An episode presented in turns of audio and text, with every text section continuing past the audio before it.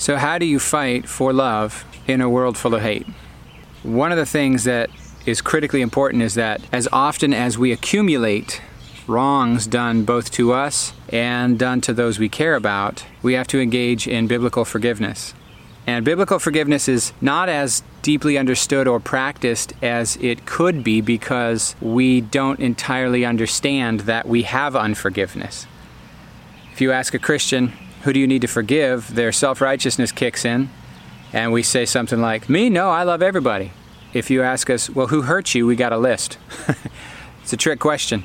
The people who, when I say who hurt you, their names drop immediately into the forefront of your consciousness. Or who ticks you off? Boom, we got a list. Who hurts you? Who ticks you off? Wham, whole bunch of people and issues and causes and groups. I've often said, until you have forgiven someone, you're not ready to confront someone. Until you're walking in love, you're not equipped to be able to help them out of the problem they're in. So, real quick, biblical forgiveness is not excusing sin and it is not sweeping sin under the rug.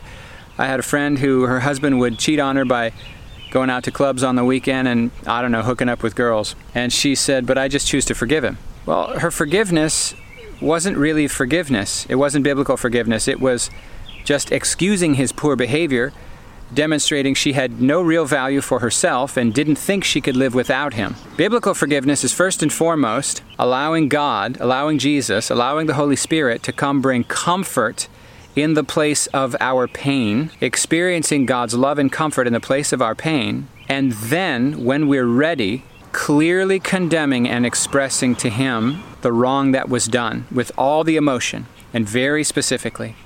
So, biblical forgiveness is first and foremost condemning what was done wrong. And I think it works best if we first allow God to let His love and comfort pour into that place of pain so that we can trust God as the surgeon because He's the surgeon. He's the physician who brings healing to our heart. So, first, we're condemning what was done as emotionally, honestly, and precisely and specifically as we can. And it might take a while. God, I forgive so and so for, fill in the blank. More. God, I forgive them for this, and what else? And God, I forgive them for this, and for doing this, and for doing this, and for doing this. And then, after clearly stating and condemning the wrong done, we hand them over to God for Him to be the judge we give over our right to punish completely to God, and we give up our right to withhold love from them. Now, that doesn't mean we might not set up a boundary to keep from being repeatedly sinned against by a cycle. That's not what I'm talking about at all.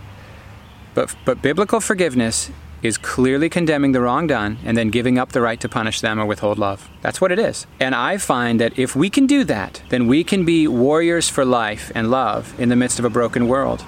Love's our superpower. We dare not try to be, defeat a monster by becoming a monster. Unless we can pray, Father, forgive them, they don't know what they're doing, we've lost sight of truth.